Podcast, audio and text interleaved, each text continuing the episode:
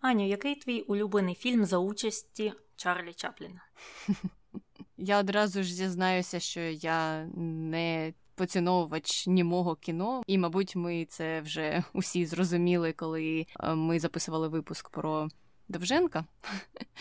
Але, готуючися до цього подкасту, я подивилася деякі фільми з Чарлі Чапліном. Я і до того дивилася, але мені здається, якісь фрагменти. Ну, звичайно, мені був відомий його цей образ. І я подивилася фільм про індустріалізацію, він називається «Модерн Таймс». Угу. І він, ну, непоганий, він цікавий. І він, здається, вже не німий, так? Ні, він німий в більшості часу. Там є музика і є якісь окремі фрази, але, в принципі, він вважається німим. Mm-hmm. Зрозуміло. У мене також немає, мені здається, улюбленого фільму Чарлі Чапліна. Я жодного не бачила повністю, але я з дитинства дуже добре пам'ятаю фільм, в якому він їв зварений черевик. Угу.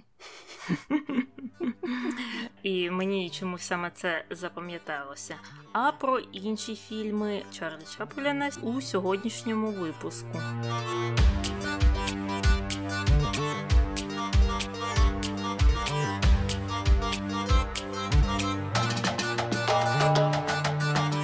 Привіт, це Таня і Аня. В ефірі подкаст «Не без гріха». Дискусії про відомих людей, їх досягнення та сумнівні вчинки. Сьогодні говоримо про Чарлі Чапліна. Що про Чарлі Чапліна питають люди? Люди питають досить багато. І серед тих питань були такі. Чому фільми Чарлі Чапліна німі? Тому що він починав ту епоху, коли випускали тільки такі фільми, інших не було. Мені також здалося, коли я читала це запитання, що питає хтось дуже молодий. Далі, наступне. Чи говорив Чарлі Чаплін у якихось своїх фільмах? Говорив, але зовсім трохи, і дуже не хотів цього робити. І ми про це обов'язково поговоримо і скажемо чому. Угу. Наступне. Як намалювати Чарлі Чапліна? Оце вже не до мене, бо мої малювальні здібності теж не такі вже й високі. Так, досить дивно було побачити це питання одним з найпопулярніших. І останнє. Чи дійсно народилася дитина у Чарлі Чапліна, коли йому було вісімдесят років? Хм, я не досліджувала біографії його дітей дуже детально. Я знаю, що їх у нього багато, десь одинадцять, якщо я не помиляюся. Угу. Ну і чисто так теоретично я можу допустити, що, мабуть, у нього були діти, які народилися, коли він вже був, ну, таким дуже дорослим чоловіком. Не знаю, чи йому було вісімдесят. Угу. Може, ти мені скажеш? Так, так, це правда. Коли йому було вісімдесят, у нього народилася дитина. Просто його жінці було тоді ще всього тридцять шість. Так що, таке буває. І про жінок його ми теж сьогодні згадаємо. А поки про Чарлі Чапліна і про те, ким же він є. Сер Чарльз Спенсер Чаплін – це англійський актор і комік, а також режисер і композитор, який прославився саме в епоху німого кіно, і він вважається однією з найважливіших постатей в історії кіноіндустрії. Ну, а чому? Тому що стільки фільмів випустив, стільки фільмів випустив, і майже всі вони були якимись революційними, і кожен з них, коли виходив, то отримував дуже схвальні відгуки. Ну, або майже кожен. Ну і починаємо, як завжди, з маленького Чарлі. Народився він у тисяча вісімсот вісімдесят дев'ятому році в сім'ї Ханни Чаплін та Чарльза Чапліна-старшого. І це було в Англії. Його батьки були артистами в м'юзик-холі, а мати протягом деякого часу виступала під псевдонімом Лілі Харлі, але все-таки не стала відомою. Але батько в той же час був досить популярним співаком, і навіть їздив гастролювати до Європи та навіть був у Нью-Йорку. Але через деякий час його батьки розійшлися, хоча офіційно досить довго залишалися в шлюбі. Я так розумію, що у ті часи офіційно розлучитися не було так просто. І біографи вважають, що історія Чарлі Чапліна є такою одною з найяскравіших прикладів приказки з бруду в люди, тому що Дитинство у нього було досить бідним і багатостраждальним. Чаплін залишився з матір'ю, і у нього також був брат Сідней. Жили вони у лондонському районі Кеннінгтон, і мати була дуже бідною, мала дуже мало коштів. І те, чим вона займалася, окрім отих от виступів, це підробляла медсестрою та шила одяг. А батько Чапліна, Чаплін-старший, як пішов, так і перестав надавати будь-яку фінансову підтримку його родині. І одного разу, коли мати Чапліна не змогла виступити на сцені, її підмінив її син Чарлі у дев'яносто четвертому році, йому тоді було п'ять років, і це був перший або один з перших виступів Чарлі, і свідки цієї події говорять, що навіть у п'ятирічному віці маленький Чарлі зірвав овації глядачів і заробив непогані гроші, які йому кидало прямо на сцену. Отак от. Просто, не знаю, якось не те, що важко повірити, просто, я думаю, глядачі чекали на жінку, яка співає, а тут вийшов якийсь п'ятирічний хлопець. Ну, це ж не, не те, що вони очікували. Ну, буває всяке. Просто, uh-huh. мабуть, сказали, що жінка не прийшла, не дійшла, тому замість неї буде хтось інший. І, можливо, саме такий ефект якогось шоку і неочікуваності і справив ще більш гарне враження після того, як Чарлі вийшов і виступив. Тому що від п'ятирічної дитини, мабуть, ті, хто очікували, як ти кажеш, побачити професійну співачку, не знали вже, що очікувати, а Чарлі mm-hmm. їх вразив. Ну, молодець, що сказати. Хоча той виступ не став чимось таким, що започаткувало його кар'єру, тому що фінансова ситуація в родині погіршилася, мати, як ти вже згадувала, не була успішною співачкою, і Чарлі відправили до Ламбецького або Ламбецького дисциплінарного будинку, а цей будинок дисциплінарний був таким дуже жахливим місцем. Такі установи належали тоді до пенітенціарної системи в основному, і вони були спрямовані на те, щоб водночас ізолювати і стимулювати до праці усіляких дрібних злочинців або жебраків,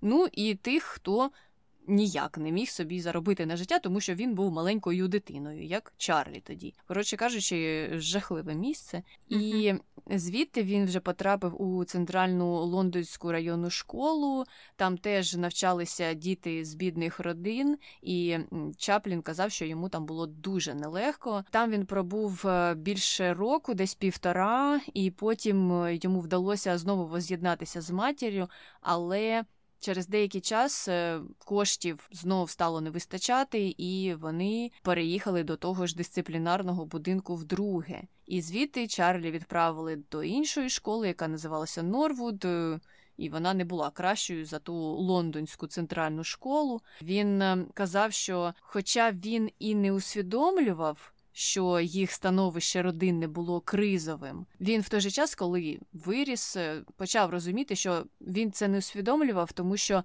вони постійно жили в тій кризі. І він намагався просто забутися, якось себе розважати і радувати, і щось там уявляти, і таким чином працювати з цими проблемами. Ну, ми щось схоже згадували в історії з Робіном Вільямсом, але там все не було пов'язане з фінансовими проблемами, там більше було все пов'язане з тим, що привернути увагу родини або знайти собі друзів.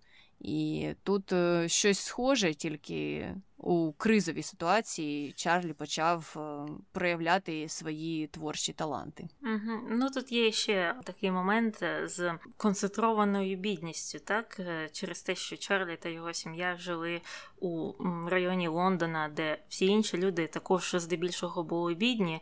Таких людей здебільшого нема з чим порівнювати, тому що всі їх друзі, всі їх оточення живуть так само, як і вони, і тому вони так не відчувають, що вони там найбідніші, що вони досить бідні. І так само, до речі, стається з багатими людьми, через те, що вони також ізольовані у своєму районі там з будинками на сорок кімнат, їм може здаватися, що це норма, так всі живуть.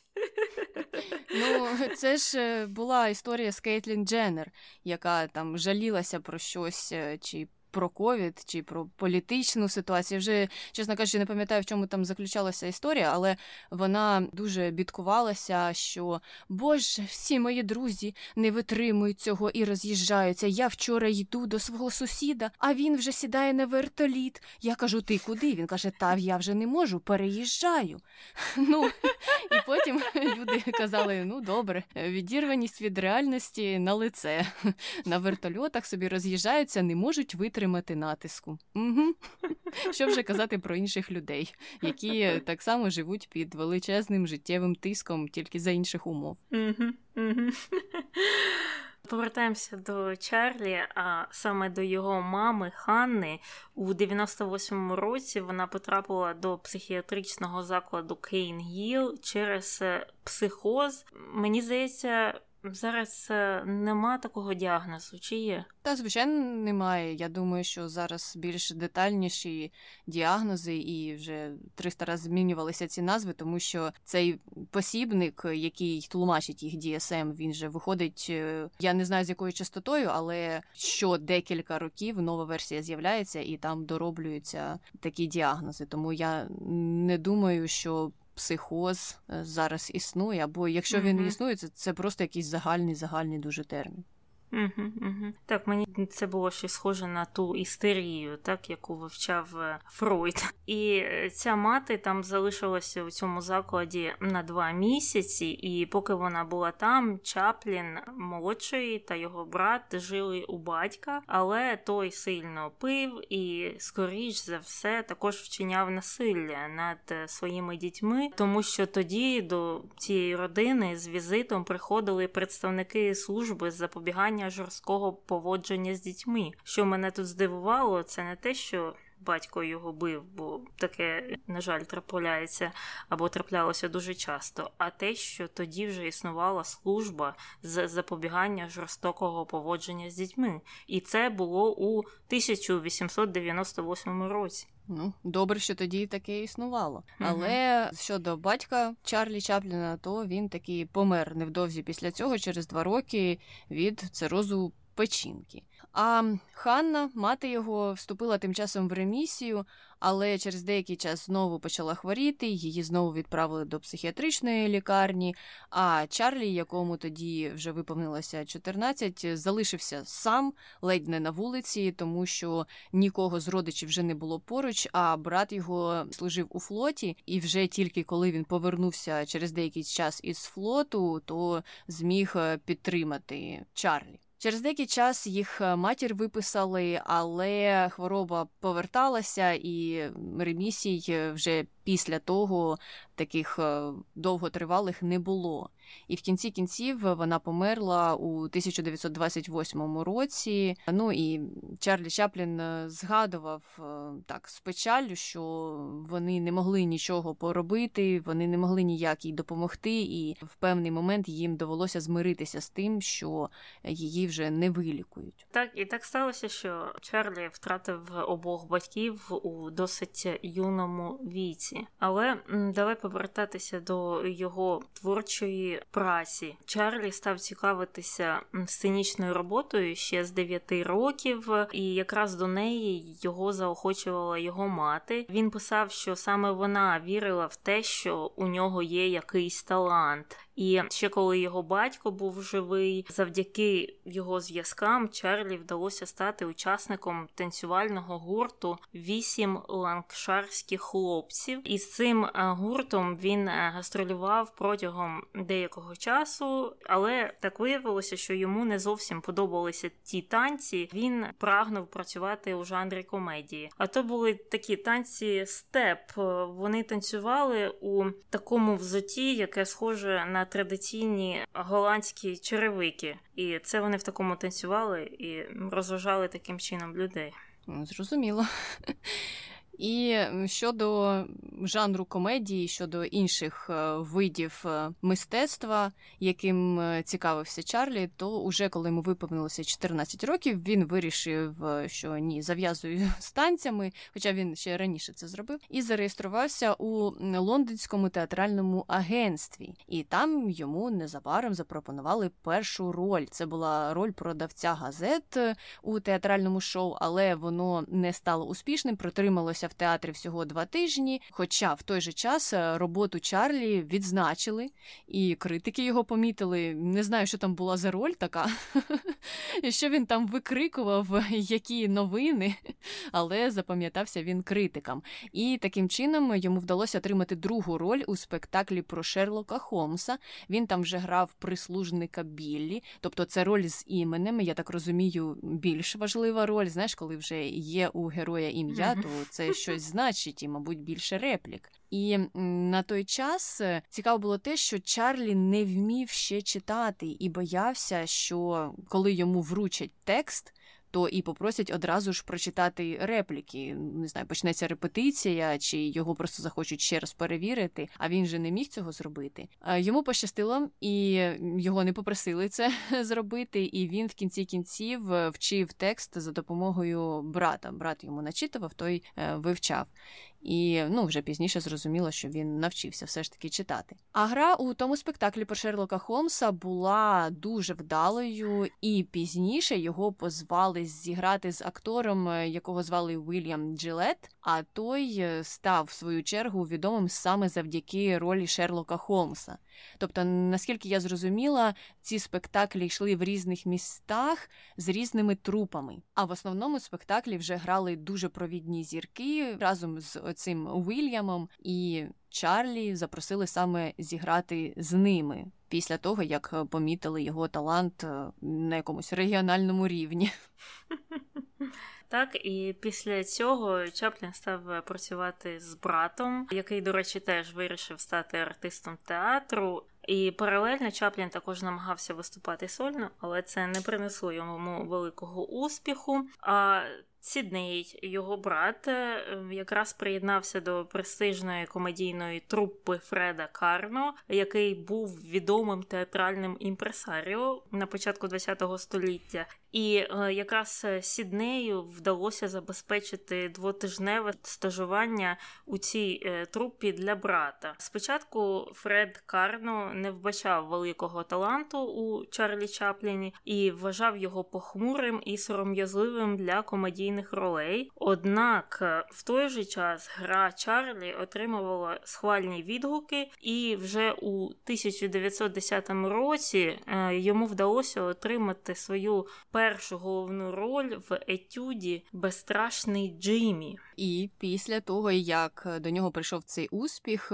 все закрутилося, завертілося, він доєднався до групи і поїхав з гастролями до Північної Америки. Там теж він усім сподобався, і його тоді називали вже одним з найкращих мімів серед тих, що виступали на той час. Тобто якийсь хлопець, якого до цього ніхто не знав і про якого ніхто нічого не чув, приїхав і так швидко захопив увагу публіки. Ну, я думаю, що це, звичайно, велике досягнення для нього було, зважаючи на те, що він був дуже молодим. Гастролі ті тривали майже два роки, і коли трупа повернулася до Англії, то Чаплін писав, що у нього було дуже тривожне відчуття, що він зануриться у гнітючу буденність.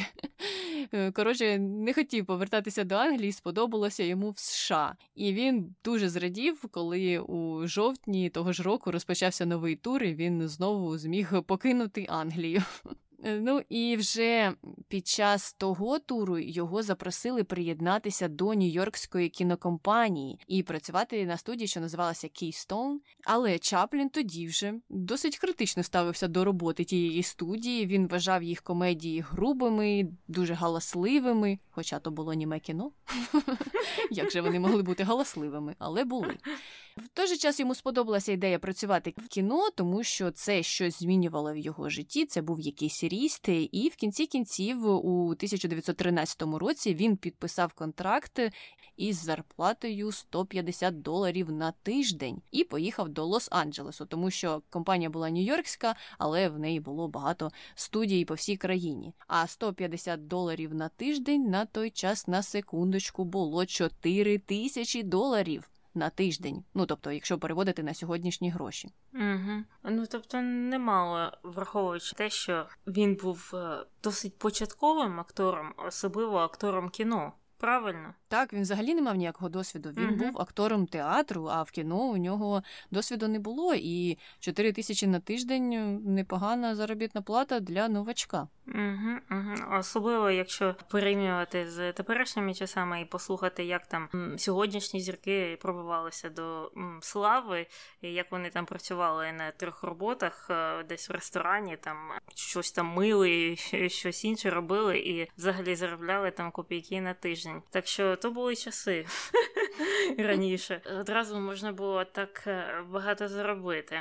Ну, повертаємося до Чапліна. Першим його фільмом був «Заробляючи на життя», який вийшов у дві тисячі чотирнадцятому році. Самому Чапліну фільм не сподобався, але критики говорили про нього дуже позитивно. А вже для своєї другої появи у фільмі Чаплін вибрав собі костюм, який і став однією з його таких фішок. І про це він згадував таке, що він хотів виглядати суперечливо, щоб штани його були мішкуваті, пальто мале, капелюх теж маленький, а туфлі завеликі. І тоді він ще й додав маленькі вуса, які, він думав, додадуть йому віку, але не приховають його міміку. І коли він розробляв цей образ, він ще поняття не мав про те, ким буде цей персонаж, але в той момент, коли він вдягнув цей одяг та зробив собі макіяж, він одразу зрозумів, хто він. А персонажем цим, звісно ж, був так званий Волоцюга. І вперше він з'явився на екрані у фільмі «Дитячі автомобільні перегони», але вперше зніматися в такому амплуа Чарлі почав у фільмі «Незвичайне скрутне становище Мейбл». Там вийшло просто так, що один фільм зняли раніше, але на екрани він вийшов пізніше, отак от. І персонаж цього Волоцюги був зухвалим, нахабним, Абою, який любив випити та позалицятися до дівчат. Також постійно встрявав у сутички з їх нареченими та чоловіками. Ну, я дивилася декілька його фільмів, не повністю, так, тільки відривки. І я ніколи просто не задумувалася над тим, який у нього образ, тобто кого він представляє. Тобто я ніколи б не подумала, що він грає Волоцюгу. Мабуть, тому що я бачила його пізніші фільми, і він там трохи переробив свій образ, так? Мабуть. І мені здається, що так, цей образ Волоцюги і спочатку не застосовувався всюди, ну, у своєму mm-hmm. сенсі, у сенсі Волоцюги. Тому що образ був більше як основа, а Волоцюга не обов'язково всюди був Волоцюгою, у нього і були професії. Mm-hmm. Ну, не знаю, чому це закріпилося саме за ним. Мені здається, що навіть у першому фільмі він не Волоцюга. Хоча, не знаю, не знаю, можливо, тоді так Волоцюги виглядали. Я б теж не подумала, що він саме ним являється. Ну, такий якийсь дебошир чи що більше, а Волоцюга, ага, то ні.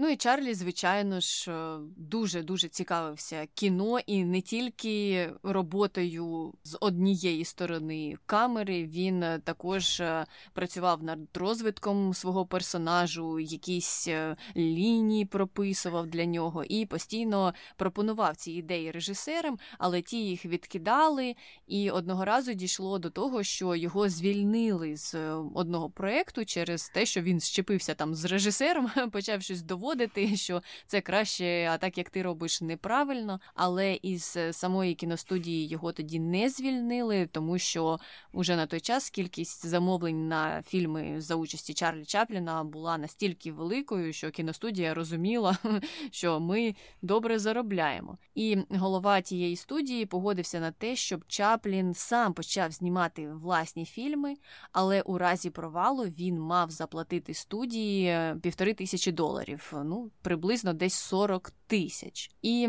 режисерський дебют Чарлі Чапліна називався «Захоплений дощем». Цей фільм був дуже успішний, і після цього він став режисером майже усіх своїх короткометражок, які знімалися на студії Кейстоун. І там він же і сам знімався. Сам п'ю, сам гуляю, сам стелюся, сам лягаю. І ці короткометражки виходили з частотою приблизно раз на тиждень. Ну це просто конвейер якийсь. Я думаю, тоді ж і технології були не такими сучасними, звичайно, капітан очевидність сказала. І я не могла уявити, що могли знімати з такою швидкістю фільми на той час. Угу. А я от про що подумала, що це ж було ще до телевізорів, правильно? Ну, тоді ще не було телевізора у кожній хаті. Тобто ці фільми транслювалося у якихось кінотеатрах, тобто кожен тиждень виходив новий фільм за участі Чапліна. І я подумала, як, мабуть, раніше, на початку ХХ століття, частіше люди ходили до кінотеатру. Ну так, мабуть, це було замість того, що зараз там називається подивитися серіал по телевізору. Просто йдеш собі в кінотеатр.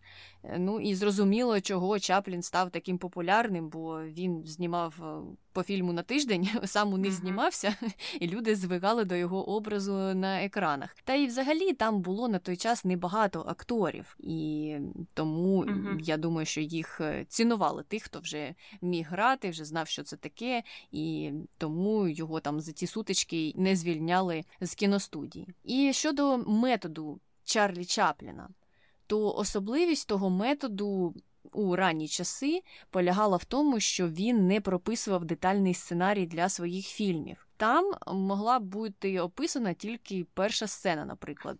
Чарлі Чаплін заходить у кімнату, а далі все.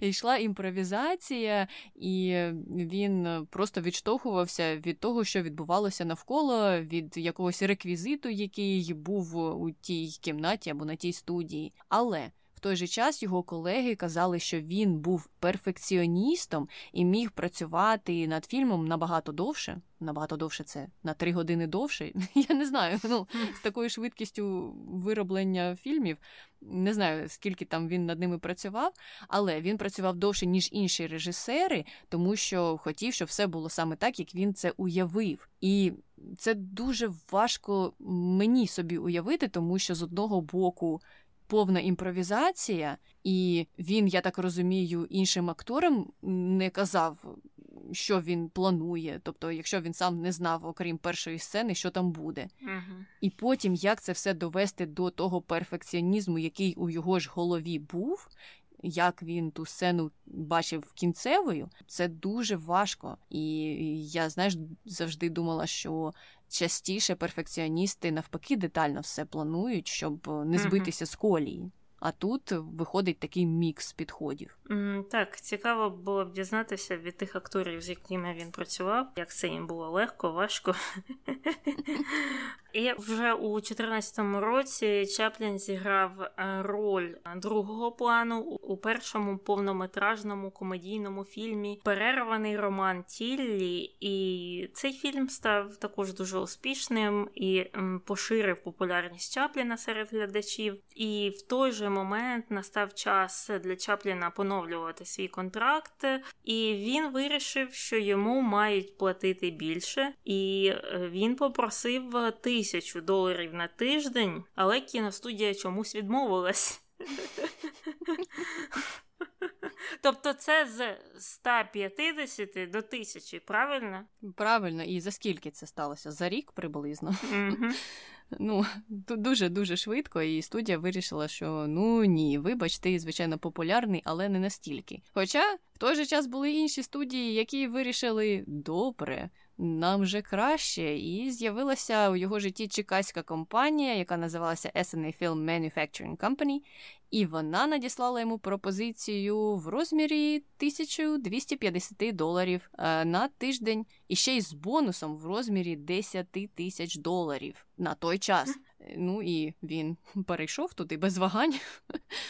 І там вже сформував свою власну групу акторів, з якими постійно знімався. І серед них була одна акторка Една Первайнс, з якою у Чапліна на той час були короткотривалі стосунки, але пізніше вона все ж таки вийшла заміж за когось іншого, не затрималася у його житті. І на новій своїй посаді Чарлі Чаплін почав більше уваги приділяти кожному своєму новому фільму і більше часу, тому що він вже їх випускав не щотижня, а приблизно щомісяця. Ну теж, теж, мені здається, дуже велика продуктивність на той час була. Тим паче, що фільми вже ставали довшими. І це угу. не були тільки якісь короткометражки по десять хвилин. Крім того, він тоді ж і почав перероблювати образ Волоцюги, тому що критикам він вже здався таким затертим і дуже поверхнєвим. Та й з самого початку він був таким грубим і підлуватим, і, можливо, люди і сміялися на перших його фільмах, але потім, коли ти постійно дивишся, дивишся, дивишся це, то ти вже не зовсім розумієш, а чи протагоніст цей персонаж, чи ні. І не всюди ти можеш стати на його сторону. Тому Волоцюга став трохи іншим, він став більш романтичним і добрішим. І це, звичайно ж, вплинуло на відгуки, вони стали схвальнішими, і критики помітили ці позитивні зміни в тому образі. А ці зміни вперше Чарлі Чаплін якраз і продемонстрував у фільмі, що називався «Волоцюга», і вийшов у тисяча дев'ятсот п'ятнадцятому році. І ще особливістю того фільму став не хеппі-енд, який був звичним для комедій, а відкрита кінцівка, яка була досить нетиповою для комедійних фільмів на той час. Угу. Ну і таким чином вже до тисяча дев'ятсот п'ятнадцятого року Чаплін став таким культурним феноменом, його зображували і на сувенірах, і він також з'являвся в мультиках, і в коміксах, і слава його дійшла і за кордон. Він вважався однією з перших світових зірок кіно. І в грудні того ж року отой от контракт з чикагською студією закінчився, і Чаплін знову усвідомив свою популярність і попросив у наступному контракті бонус в розмірі сто п'ятдесят тисяч доларів. Знову ж ті гроші. І в результаті він отримав декілька пропозицій від різних студій, включаючи Universal, Fox, Vitagraph. Але найкращою була пропозиція від студії Mutual Film, яка запропонувала йому десять тисяч доларів США на тиждень, що на сьогодні становить двісті сімдесят тисяч на тиждень. І таким чином Чаплін у свої двадцять шість років став однією з найбільш високооплачуваних особистостей у світі. І я просто згадувала, якогось читала, скільки там в різних серіалах за серію отримують актори. І, мабуть, багатьом відомо, що у останніх сезонах друзі, кожен з друзів отримав по мільйону за серію, правильно? Але це такий екстрим, так, екстремальний варіант, бо більшість акторів телебачення отримають набагато менше за одну серію. І, наприклад, актори з серіалу «Кістки» головні, вони отримували по двісті тисяч за серію, але ту серію вони не знімають один тиждень, вони більше знімають, мінімум два тижні або навіть три. І тобто так виходить, що Чаплін заробляв на початку ХХ століття в рази більше, ніж навіть, наприклад, сучасні актори. Так, він приблизно заробляв десь стільки, скільки актори друзів, можливо, mm-hmm. трошки менше, якщо порахувати чисто кількість епізодів на рік, яка знімається, ну, бо в рік виходить один сезон, і порівняти це з зарплатою Чарлі Чапліна, то щось таке і вийде приблизно. І тому, так, актори інших серіалів там плачуть просто, коли, мабуть, чують, що такі заробітні плати були на початку ХХ століття. І щодо акторів серіалу «Кістки», то мені цікаво, це було в останніх сезонах вже чи в перших? Тому що останні сезони там же ж зрозуміло, чому були не дуже прибутковими. Мені здається, з кожним сезоном у них зростала зарплатня. Так зазвичай виходить, що вони починають, може, і дуже низько. Ну як низько? Для акторів низько, так? І з кожним сезоном ця зарплатня все збільшується і збільшується, бо вони ще так не те, що шантажують, але ставлять такі умови. Якщо ви не підвищите зарплатню, то я піду в серіал, і, і що ви будете робити без там головної героїні, якось так. Сказали б вони це Шонді Раймс, от я б подивилася б на них. Добре, йди, вб'ємо тебе в наступній серії, от і все. Так. Ну і така висока зарплатня для Чарлі Чапліна шокувала громадськість, але президент тієї студії пояснив, що ми можемо собі це дозволити, виплачувати таку зарплатню Чапліну, і це через те, що громадськість хоче бачити Чапліна, і ми будемо за це платити, отак. І цей контракт передбачав, що Чаплін випускатиме п'ятнадцять-двадцятихвилинні фільми кожні чотири тижні, що йому успішно вдавалося робити. робити. І Чаплін називав ті роки найщасливішими. Ну так, з такою зарплатнею. Чому б ні? Хоча згодом визнав, що фільми, які виходили на студії, були схожими між собою, і це його в кінці кінців перестало задовольняти. Тобто, що він, як на заводі, там штампував ті фільми, які мало чим відрізнялися. Але, ну, не знаю, це ж ти ж їх робив. Ну так, він же на той час мав певну свободу. Я теж mm-hmm. не зовсім розуміла цю критику, але, можливо, там була, так, свобода у постановці або у створенні сценарію, але загальний образ мав відповідати замовленню студії, ну тому що студія хотіла, щоб ті фільми дивилися, і їм було все одно, чи вони схожі між собою, чи ні. Люди йдуть, гроші платять, і все усіх задовільняє. Ну і популярність Чарлі Чапліна зростала, його ім'я вже знали по всьому світу, образ Волоцюги знали теж далеко за межами США. І у тисяча дев'ятсот сімнадцятому році вже з'явилося настільки багато людей, які імітували Чапліна, що він звернувся навіть до суду, щоб вжити якихось заходів, бо розумів, що вони просто заробляють на його імені. І тоді ж дев'ять із десяти чоловіків, які з'являлися, наприклад, на якихось костюмованих вечірках, були в образі Волоцюги. Ну це як з тією ж Гарлі Квін останніми ага. роками, чи з Джокером, наприклад. Мені просто здається, коли виходить популярний фільм з яскравим персонажем, то часто бачиш, що на костюмовані вечірки люди з'являються в однакових образах, і потім починають з'ясовувати, хто з них краще підготувався. І того ж сімнадцятого року навіть вийшло дослідження, дуже цікаве, Бостонське товариство досліджень у сфері психіатрії його зробило, і визначило, що Чаплін став американською одержимістю. Ну, вони подивилися, мабуть, на ту статистику про дев'ять з десяти чоловіків на костюмованих вечірках, і все, на тому і закінчилося дослідження. Ну так, якщо... Слухай, якщо він випускав там по фільму кожен тиждень, і ці фільми виходили в кінотеатрах, і кінотеатри на ті часи були, ну, таким чи не єдиним видом дозвілля, так, серед людей, то не дивно, як він став одержимістю. Тобто, якщо порівняти з теперішніми часами, де є дуже широкий вибір дозвілля. Якщо ти не хочеш дивитися кіно в кінотеатрі, можеш подивитися його вдома, а можеш не дивитися, можеш послухати наш подкаст, а можеш ще кудись піти і щось зробити. А тоді, мені здається, по-перше, знову ж, телевізорів не було, були тільки кінотеатри, і вибір в тих кінотеатрах був досить обмеженим. Мені здається, що в ті часи там дев'ять із десяти фільмів були за участі Чарлі Чапліна. І, ну... І це було б дуже дивно, щоб люди так не звикли до його образу і не звикли бачити його всюди. Ну так, так, я це розумію. Так само люди, і коли вже в них телевізори були, все одно звикали до певних героїв серіалів, наприклад. Uh-huh.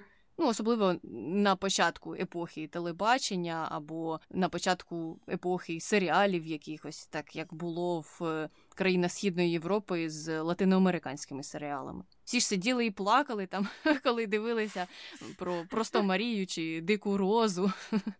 І угу. теж, теж, мабуть, ототожнювали себе з тими образами, бо вони їм просто здавалися дуже рідними з часом. Угу.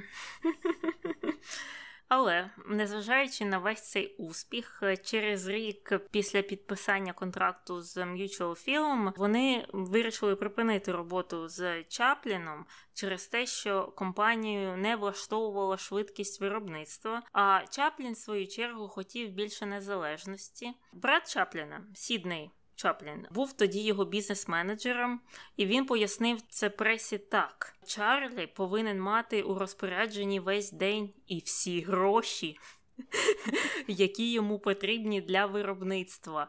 І ми прагнемо стати відомими не за рахунок кількості, а за рахунок якості.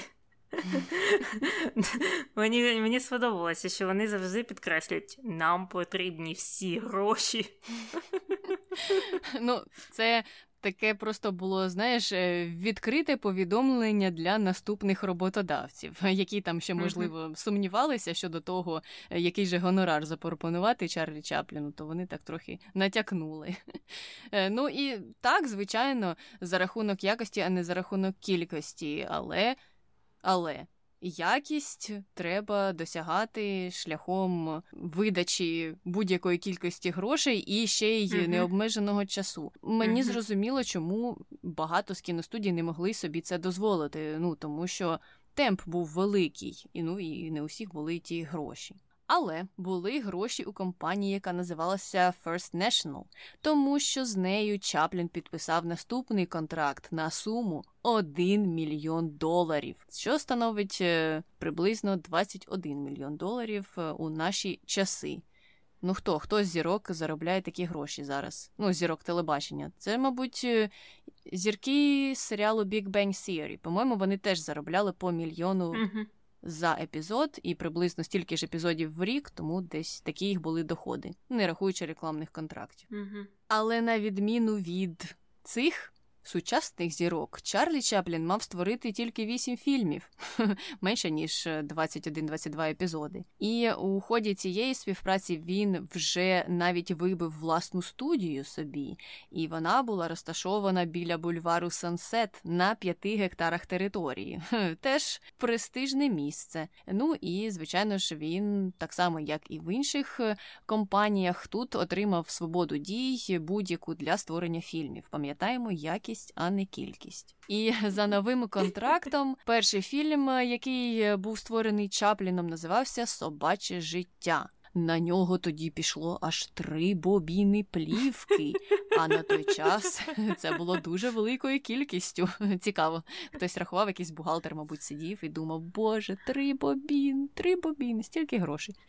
І у цьому фільмі герой Чапліна вже теж почав трохи перетворюватися, змінюватися. Він постав у більш трагікомічному образі, тому що Чаплін у своїх комедіях почав так яскравіше вже натякати на класову нерівність. Ну і багато у нього фільмів загалом було про це. Але спочатку все ж таки ставка ставилася більше на якийсь гумор, аніж на те, щоб показати саме ці, здавалось би, трохи приховані, але важливі теми, які він потім вже вивів на перший план. Я, звісно, розумію, що у Чарлі Чапліна було дуже важке дитинство, і він бідкував і заробляв як міг, але м, також трохи дивно думати про те, що Чаплін, який заробляв просто мультимільйонні гроші за рік, дискутував у своїх фільмах про класову нерівність. Можливо, це сталося через те, що він дуже швидко прийшов до цього успіху, і, знаєш,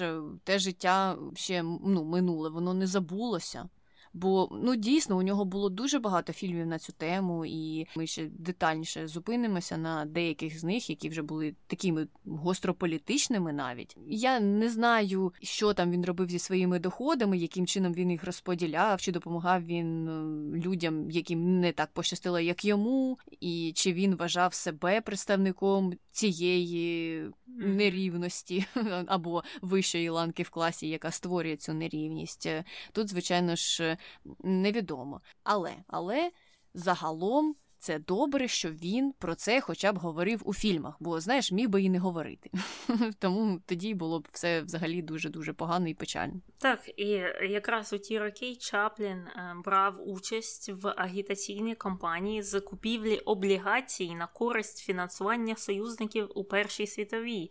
Тобто це оті от бонди облігації, про які робив плакати колись доктор Сьюз.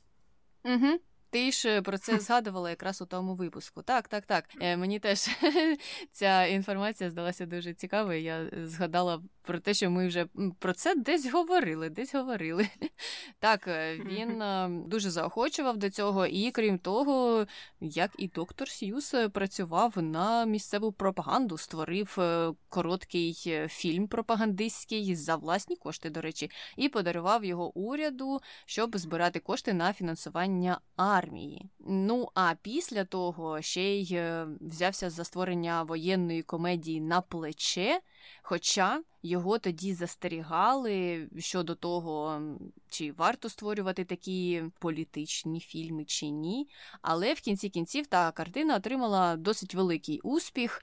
І, знову ж таки, це було розширенням того образу Волоцюги, який вже не був Волоцюгою, який вже був там новобранцем в армії. Ну, і фільм був про його пригоди.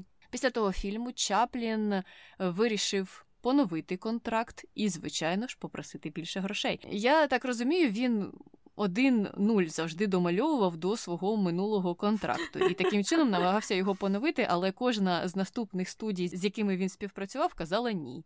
Ну і ця компанія не була винятком. Тому він вирішив все. Я не буду співпрацювати більше ні з якими компаніями, тому що, мабуть, мільйон – це для них стеля. І в кінці кінців він заснував власну компанію, яка називалася United Artists. І заснував він її з кількома своїми колегами. Тобто він, мабуть, переманив усіх зірок німого кіно до себе. Я так розумію, це було.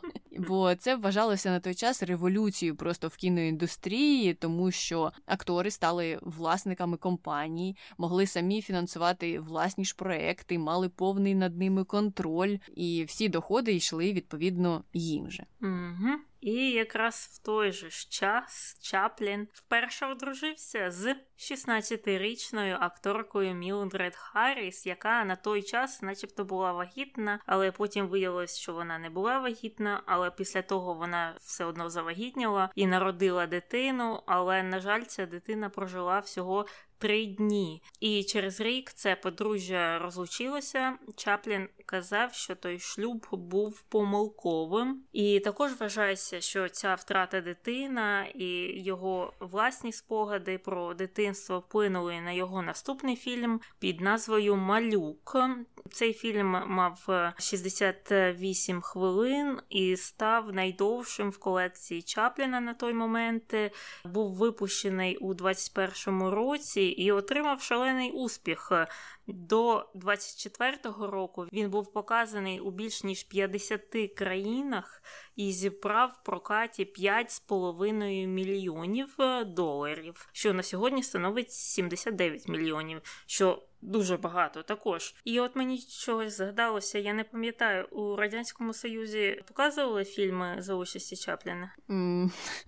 Мені здається, що так, особливо пізніші фільми, тому mm-hmm. що вони були більш політизовані, і ще й вони були німі. Тому не треба було багато працювати над тим, щоб щось там перекладати, а людям було зрозуміло послання того фільму. Щодо ранніх фільмів, точно не знаю, але можу допустити, що так, тому що багато ж режисерів надихалися Чапліним. Можливо, mm-hmm. просто mm-hmm. у них був, якщо не кінотеатральний, то якийсь інший доступ до тих бабін цінних. Можливо, можливо. Ну і після фільму «Малюк» Чарлі почав працювати над фільмом «Святковий клас», але зйомки були поставлені на паузу через драму у приватному житті Чапліна. Він тоді мав одружитися зі своєю секретаркою, але в останній момент вирішив, що не може навіть знаходитися поруч з нею. І не вигадав нічого кращого, ніж перестати ходити на роботу. І казав, що він захворів на грип замість того, щоб просто прийти і сказати до побачення і скасувати те весілля. Це якась шокуюча історія для мене. Як можна було довести ті відносини до того, що ти ще плануєш одружуватися з нею, а вже навіть не можеш знаходитися поруч з нею? Як? Як до такого можна було довести? А так, що це дуже швидко все відбувалося. Вони дуже швидко вирішили одружитися, і він, мабуть, зрозумів, що це не та, з ким він хоче бути поруч. Я не говорю, що я виправдовую Чарлі Чапліна, але це пояснення, що просто все було настільки швидко, що вони насправді не розуміли, які у них стосунки. Я не розумію, як він вважав, це має вирішитися. Всі про нього забудуть, і він прийде на роботу, а вона вже зустрічається з кимось іншим, або, що краще, навіть вийшла заміж за когось іншого. Чи, чи як? Як він хотів, щоб все вирішилося? Я не знаю. Я також не розумію, чому він її не звільнив. Не те, що, знову ж, я його виправдовую, це я виступаю як адвокат дьявола. Тобто можна було б сказати там одному з своїх партнерів, чи з ким він там працював у своїй же студії, сказати, що іди там, звільни нашу секретарку. І сам не з'являвся б, не з'являвся б на тій студії, секретарка пішла б, і потім він би повернувся і продовжив би знімати отой от фільм про святковий клас. Звучить, звучить дуже огидно. Дякую, адвокат диявола. Ну, образ Чарлі Чапліна проробила дуже добре. Не знаю, взагалі, чим та історія закінчилася. Я сподіваюся, що жінка та була щаслива, і Чарлі Чаплін їй взагалі був не потрібен в кінці-кінці. Але добре, давай повертатися знову ж до його творчості. Він вирішив знятися в епізодичній ролі, такі експерименти влаштувати. У фільмі «Парижанка» це було. Але глядачі фільм не оцінили, тому що вони то очікували, що Чаплін буде в головній ролі, а тут він з'являється на три секунди. Ми не прийшли дивитися на якогось Джонні Мапліна, ми прийшли дивитися на Чарлі Чапліна. Тому фільм провалився у прокаті і не був успішним. А ось картина, за допомогою якої Чаплін хотів увійти в історію, називалася «Золота лихоманка». Виробництво тієї картини коштувало мільйон доларів тогочасних, і це було дорого, тому що вони знімали не тільки на студії, вони виїжджали у гірську місцевість, також там була масовка, якісь спецефекти тогочасні, і Чаплін сам вважав це своїм найкращим фільмом. Про деякі інші фільми він теж говорив, що вони найкращі, мабуть, на той час. Mm-hmm. І фільм дійсно став одним з найкасовіших в прокаті, зібрав більше п'ять мільйонів доларів, знову ж близько вісімдесят на сьогоднішній день. З бюджетом в один мільйон, мені здається, mm-hmm. ну, нормальний такий прибуток. Так, а це фільм про те, як люди шукали золото? Угу. Угу. Зрозуміло, я його не бачила. І також я не бачила фільм про цирк, який був його наступним фільмом, але він сподобався публіці. Але самому Чапліну робота над цим фільмом давалася дуже важко, бо якраз тоді він був у процесі розлучення. І пізніше він взагалі хотів вилучити інформацію про цей фільм з власної автобіографії, щоб не нагадувати собі про той період.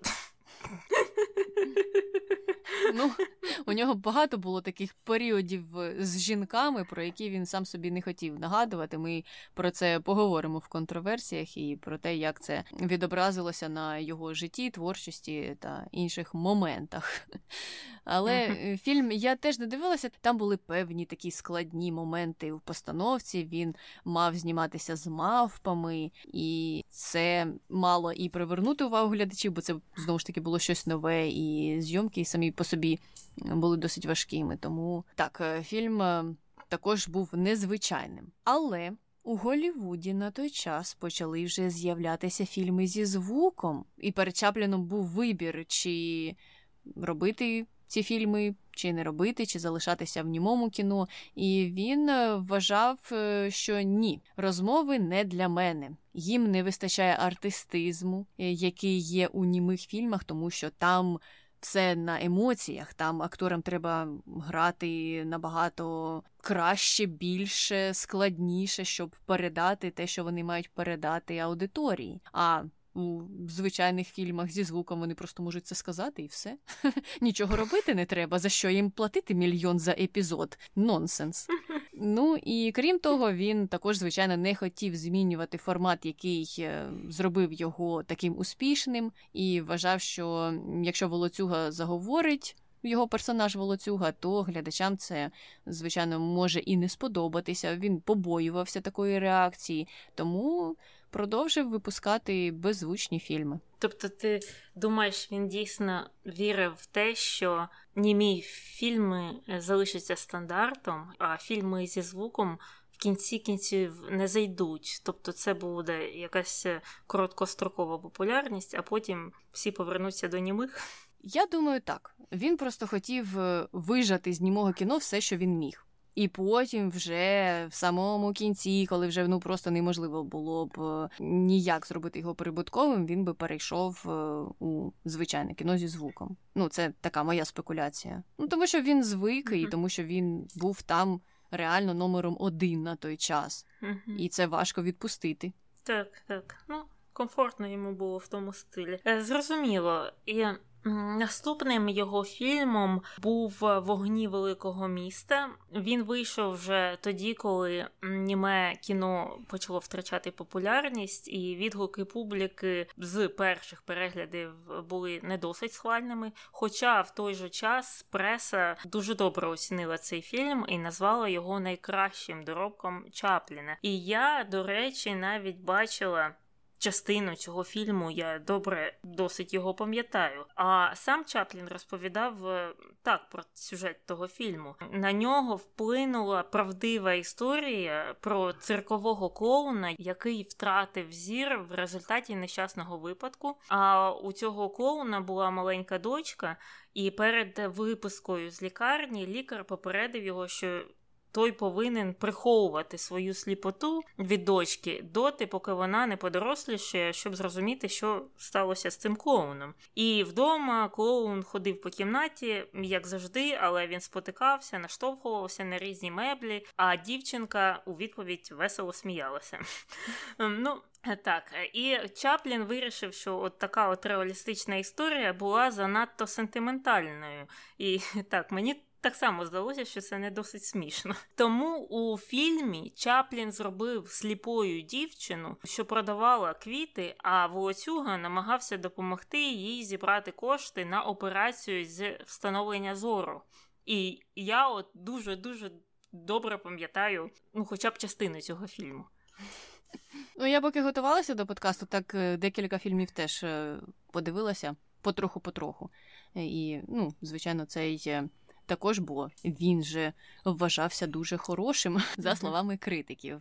Хоча, мені здається, ну, багато з його фільмів вважалися такими. І після виходу цього фільму Чаплін вже не знав, можливо, йому треба перейти до того кіна зі звуком жахливого. Ну, він же ж не хотів бути старомодним. Раз німе кіно нікому не подобається, то треба щось змінювати. І в той же час не міг зважитися на такі зміни, тому вирішив Треба сховатися, піти на лікарняний, захворіти на грип, що там, виберіть свій варіант. І подорожував протягом півтора року світом. Ну, так, не любив, мабуть, вирішувати якісь складні проблеми чи що. І він дістався до Японії аж. А там сталася дуже жахлива подія. Вбили прем'єр-міністра тогочасного Інукай Цуйосі. А початковий план полягав у тому, щоб вбити самого Чапліна. І це все планували ультранаціоналісти. І вони хотіли таким чином розпочати війну з США. Тобто вони вважали, що Чарлі Чаплін є настільки серйозною фігурою в історії Америки, що американці розпочнуть за нього війну, незважаючи на те, що Чарлі Чаплін навіть не був американцем. Так, так. А ти, до речі, не знаєш, Чарлі Чаплін, він говорив з англійським акцентом? Важко сказати, тому що ті його виступи або фрагменти з фільмів, які я чула, де він говорив, були з іншими різними акцентами. Ну, він був в ролі в якійсь, і там не проглядався або не прослуховувався такий вже там британський, знаєш, акцент або американський. Там щось інше було. Тому не знаю, як він говорив в реальному житті. Було б цікаво дізнатися, чи переключився він, чи ні. І тоді ж Чаплін у своїй автобіографії згадував, що коли повернувся до Лос-Анджелеса, він був розгублений і не мав ніякого плану, неспокійний, і також усвідомлював надзвичайну самотність. Він навіть замислювався про вихід на пенсію та переїзд до Китаю. Чого Китаю? Неочікувано. Хм, може, це якось пов'язано з контроверсіями, про які ми будемо теж говорити, і з політичним режимом там? Не знаю. Можливо, можливо. Але все ж таки до Китаю він тоді не переїхав, він вирішив почати роботу над новим фільмом під назвою «Нові часи». І це була сатира на період індустріалізації, і в цьому фільмі герой Чапліна виконував коротку пісню, хоча сам фільм був німим. І через те, що фільм був політизований, публіці він не сподобався, і збори були досить низькими. Хоча, якщо зараз подивитися на Ютубі, а на Ютубі є більшість, мені здається, його фільмів. Фільм «Нові часи» є найпопулярнішим, як мені здалося. Ну, це той, що я дивилася повністю. І угу. я не знаю, що там за політизованість і чого тогочасне суспільство з такою критикою поставилося до того фільму. Там, знову ж таки, говориться про якісь класові проблеми, про те, як важко працівникам на заводі, на конвеєрі стояти, і що їх просто усіх використовують, поки вони там не впадуть біля того конвеєра, заради того, щоб отримати величезні доходи. Ну, такий собі був натяк на Генрі Форда чи що. Тому мені важко зрозуміти, чому люди, ну, різні ж люди дивилися той фільм, так несхвально поставилися до нього. Я можу зрозуміти, чому б Генрі Форд розлютився і щось би там про це сказав. Але звичайний робочий клас не зрозуміло. Я так розумію, багато людей в цьому побачили антикапіталістичний посил, і це тоді було не модно. Ну так, так, звичайно, звичайно. Це про нього і казали. І казали, що він підриває всю ідею Америки і знецінює її цінності. Ось так, якийсь невинний фільм, яким він зараз здається, uh-huh. тоді був дуже сумнівним на той час, чи що, якщо м'яко сказати. Ну і крім того, у сорокових роках Чарлі Чаплін зіткнувся з різними подіями, як у творчості, так і в особистому житті, і ці події дуже вплинули на його загальний образ у США та по всьому світу. На частині з цих подій ми зупинимося, коли будемо розповідати про контроверсії, а частину я пропоную зараз обговорити. І все почалося з того, що він ще з фільму про нові часи став досить сміливо висловлювати свої політичні переконання і був на той час дуже глибоко стурбований тим, що в Європі посилювався мілітаризм, і вирішив, що він не може цю тему оминати у своїй роботі, тим паче, що тоді вже вбачали деяку схожість в образі Чарлі Чапліна, в образі Волоцюги з Гітлером. Ну, вуса оті. Mm-hmm. І ця схожість якраз і слугувала такою допомогою сюжету наступного фільму, який називався «Великий диктатор». І у тому фільмі Чарлі Чаплін критикував Гітлера, фашизм і навіть використав діалог у ньому через те, що він не міг кращим способом передати політичну промову, яка була прописана у тому сценарії. Але створення комедії про Гітлера чомусь вважалося суперечливим. Я думала, що людям навпаки це сподобається. Не знаю. В той же час Чаплін, як нам відомо, був на той момент вже фінансово незалежним і міг ризикувати як хотів. І фільм в кінці кінців був популярним, і критики назвали його фільмом року. Тобто очікування не справдилися. І «Великий диктатор» отримав багато номінацій на «Оскар», п'ять, і ці номінації включали як найкращий фільм, так і сценарій, так і найкращу чоловічу роль. І особливістю цього фільму було саме те, що в кінці Чарлі Чаплін виголосив промову проти фашизму, закликав до боротьби з ним і єдності, щоб досягати якісь інші суспільні блага. Він там вийшов із ролі, пробив четверту стіну, дивився так прямо на глядача і довго-довго-довго розповідав про те, що солдати не повинні підпорядковуватися диктаторам, що треба мати більш високі цілі, що не за це треба боротися, не за диктатуру, а за мир. Ну, промова насправді досить достойна. І на ті часи особливо, мені здається. Але критики сказали, що все, Чапліну може після такої промови прийти кінець, тому що глядачі не зможуть відокремити його оцю політизовану особу від його образів. Ну, ми вже згадували про такі закиди, типу «Shut up and dribble», «Закрий свого рота і там співай, грай, чи що ти робиш, а про політику нічого не кажи, бо ти ж просто спортсмен, актор, співак, чи хто ти ще». Мені ця позиція не зрозуміла, і якщо людина хоче висловитися і має що сказати, то варто її послухати. І послухали Уінстон Черчилль і Френклін Рузвельт, і їм це сподобалося. Рузвельт навіть пропонував Чапліну прочитати цю промову по радіо під час його інавгурації у сорок першому році, і промова стала просто хітовою. Її потім іще транслювали, і Чапліна запрошували на інші заходи, щоб він читав цю промову перед аудиторією уже в роки війни. Угу. Ну і так е- вийшло, що ж цей фільм вийшов після початку Другої світової війни, але перед вступом США до Другої світової війни. Отак от.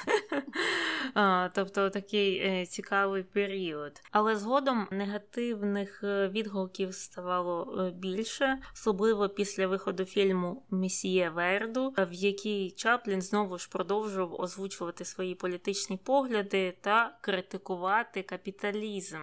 А також він стверджував, що світова спільнота заохочує війни та зброю масового знищення. І внаслідок цього на прем'єрі Чапліна освистали і назвали комуністом, хоча сам він пишався тією роботою, тобто фільмом «Місьє Верду». Так, але ми вже згадували про те, що тоді антикапіталізм прирівнювався комунізму, і тоді це було дуже немодним, і як серед загального суспільства, а тим паче серед можновладців, наприклад. Це якраз ті часи, коли в Голлівуді та взагалі в США панувала так звана червона загроза.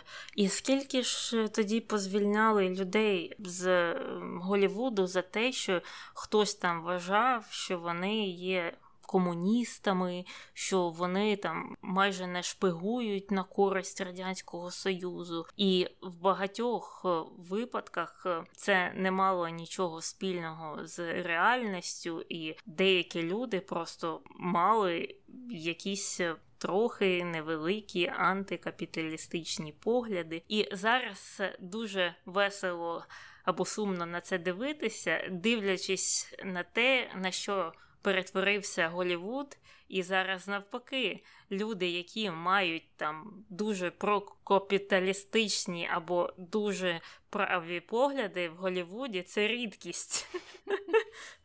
Так, так, хто б знав. І я погоджуюся, що тоді просто крок вліво, і все, ти комуніст. Ну і на прикладі Чапліна теж про це поговоримо. І тому, мабуть, Чаплін зробив деякі висновки. Наступний фільм його вже був зовсім аполітичним, він був більш біографічним. Називався той фільм «Вогні рампи». І цікаво, що до акторського складу входили члени його родини, навіть його діти і зведений брат. Ось так, непотизм. А ще казали комунізм, комунізм. Ну, і світову прем'єру того фільму Чаплін вирішив провести в Лондоні, тому що саме там відбувалися дії того фільму, і він виїхав з Лос-Анджелеса на прем'єру, і коли виїжджав, то висловив таку думку, що вже не повернеться в США. Так в кінці кінців і сталося, тому що йому заборонили в'їжджати до країни через його поведінку та політичні погляди. Через ці побоювання щодо того, що він як щось скаже, то вся Америка за ним і піде. Тому сталося так, що Чарлі Чаплін не повернувся до Штатів, оселився в кінці кінців він у Швейцарії, жив там у величезному маєтку на чотирнадцяти гектарах і з видом на Женевське озеро. Ну, тобто, так, у особистому комфортному житті, мабуть, він себе почував досить добре. А майно США та частку компанії він продав, бо у компанії тоді вже справи йшли так собі, ну, зрозуміло, тому що компанія славилась тим, що виробляла німе кіно, а кіно вже розвивалося, і вони не встигали за тим розвитком. Ну і вже у п'ятдесят сьомому році у нього брали інтерв'ю і попросили пояснити свої політичні погляди, і, можливо, так трохи натякнули на ту історію, про те, що йому не дозволили повертатися в США. І тоді він сказав, що, що стосується політики, я анархіст, я ненавиджу уряд і правила, і кайдани. Люди повинні бути вільними. А ще він такий оптиміст. Якщо в суспільстві більшість людей навчилося користуватися смітниками, наприклад, то mm-hmm. тоді можна ще щось сказати. А доти, доки це не станеться, не знаю, не знаю. Я за якісь регуляції. Ну, мені видалося це з'їздом певного характеру, тому що якщо навіть згадати його політичну активність в попередні роки, а саме оту от агітацію, яка закликала людей здавати гроші на армію, наприклад.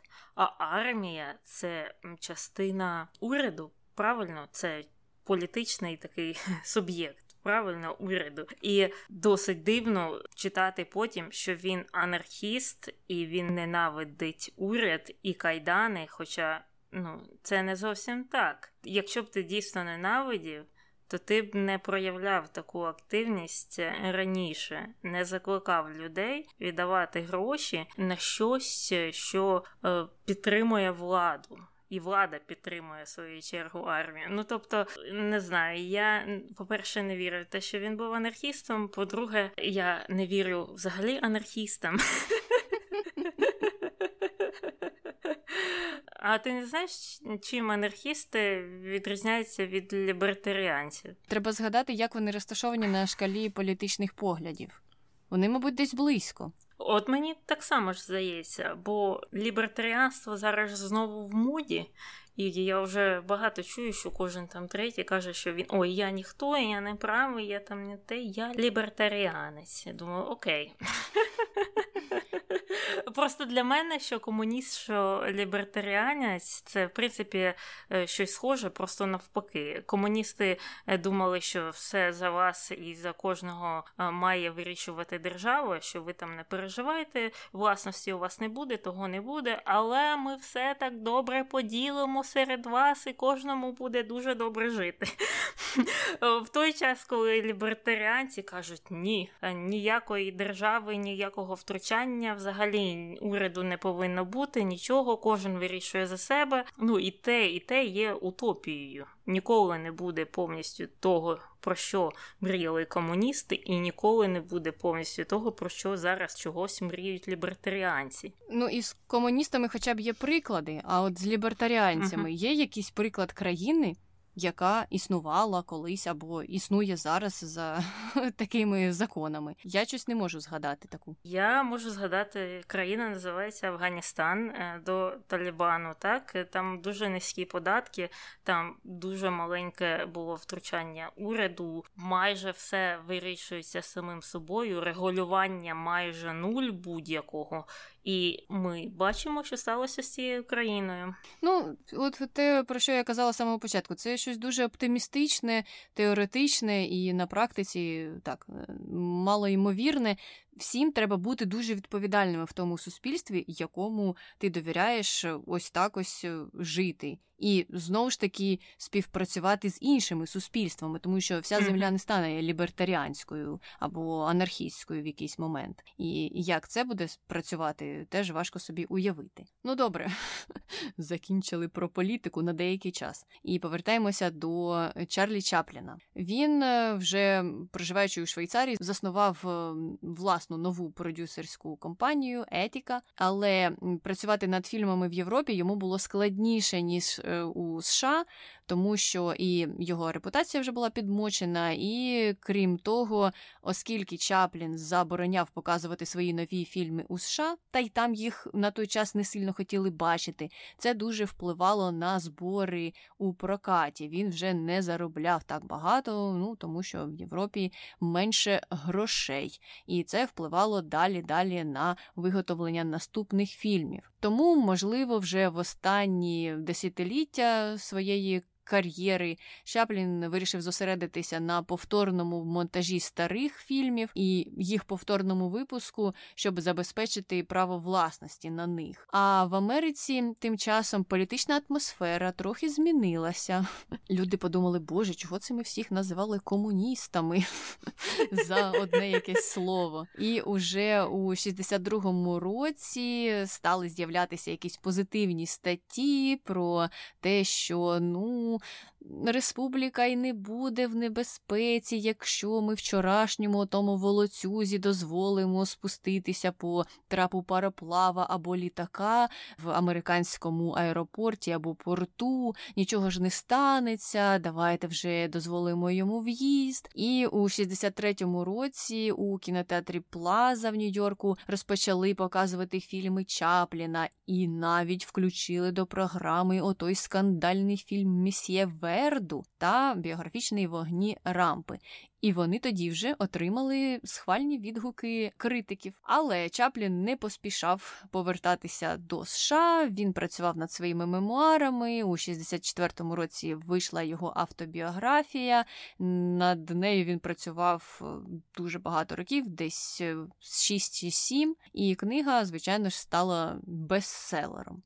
Незабаром після цього він вирішив розпочати роботу над фільмом, який називався «Графиня з Гонконгу», Конгу з Марлоном Брандо та Софі Лорен. Ну, це вже такі зірки класу А на той час були. І сам Чаплін вирішив зосередитися на режисурі і не з'являтися в головній ролі у цьому фільмі, але фільм провалився в прокаті чомусь, і Чаплін дуже образився, тому що він думав, що фільм насправді вартий уваги. І в кінці кінців він став його останнім фільмом. Він там ще працював над одним сценарієм, але так його і не закінчив. Але, незважаючи на це, Чарлі Чапліна стали відзначати нагородами різними. Була нагорода Венеціанського кінофестивалю, також нагорода почесна вже від Американської кіноакадемії, ну, тобто Оскар. Спочатку Чаплін вагався, чи приймати йому той Оскар, чи ні, але все ж таки вирішив повернутися до США. Це сталося вперше за двадцять років,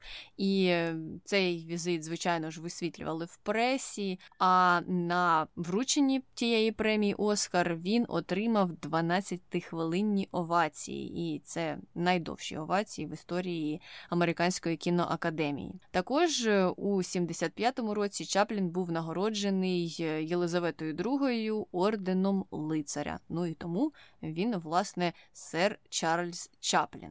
Так, і того ж року Чаплін вирішив взяти участь у конкурсі двійників Чарлі Чапліна.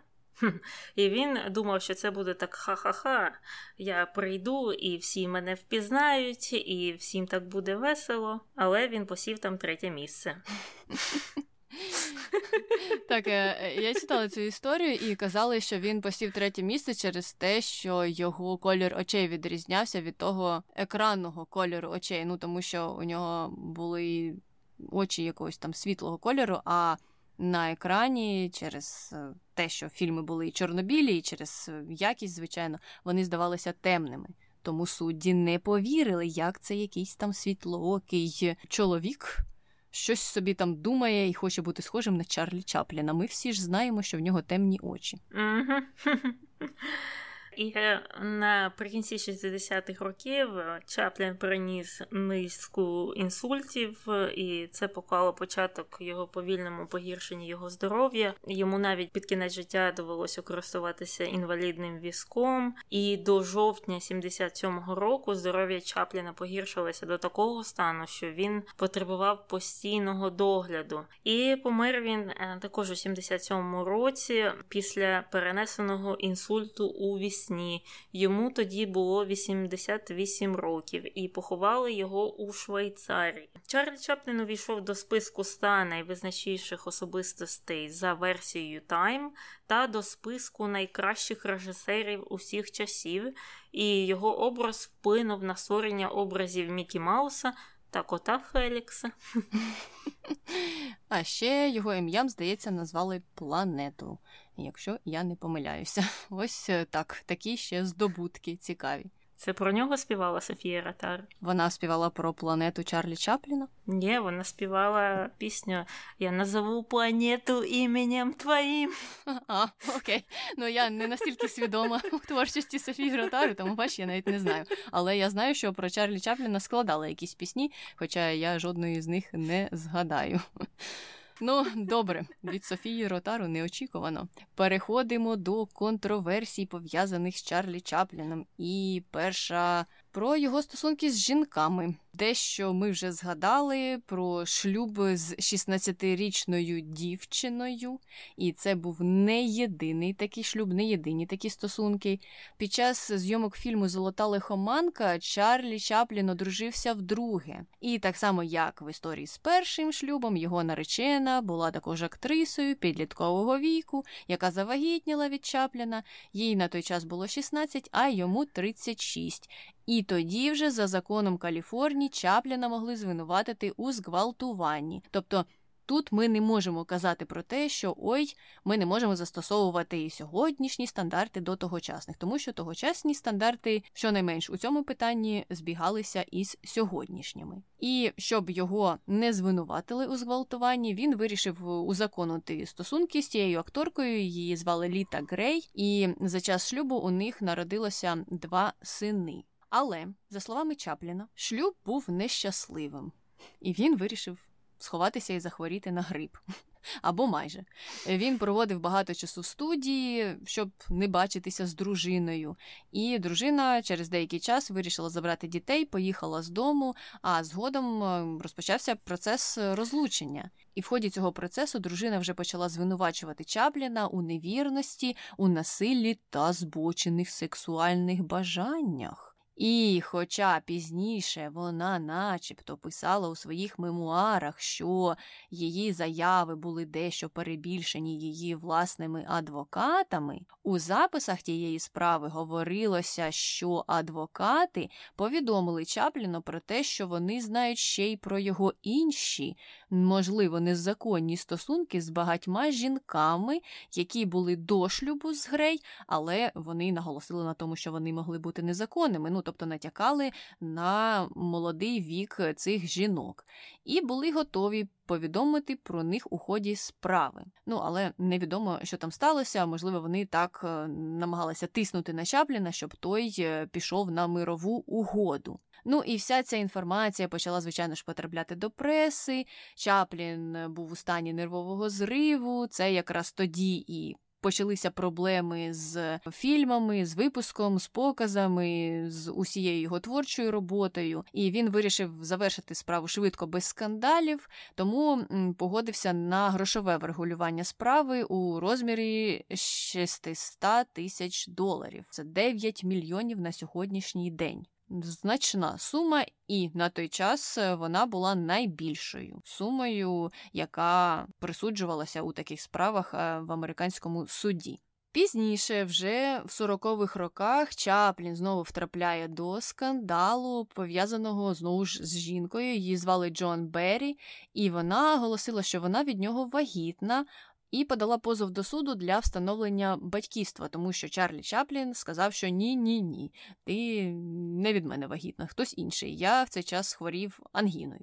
На той час директором еф бе ер був Джон Едгард Гувер, відомий директор еф бе ер, який славився своєю активністю якраз за часів червоної загрози. І тільки й слідкував, хто де щось скаже віддалено комуністичне, або, не дай Бог, не віддалено комуністичне. І він і за політичною активністю Чапліна слідкував і вирішив скористатися цією історією з батьківством, щоб з іншого боку начебто вплинути на його імідж. Ну і, можливо, трохи збавити ті темпи впливовості, якими славився Чарлі Чаплін. Або, ну, його просто вважали дуже впливовим у цих структурах, в таких як еф бе ер і ЦРУ теж. Ну і еф бе ер підключилося до справи, висунуло йому чотири звинувачення, які були пов'язані зі справою Беррі, і найбільш серйозним із цих звинувачень було можливе порушення закону,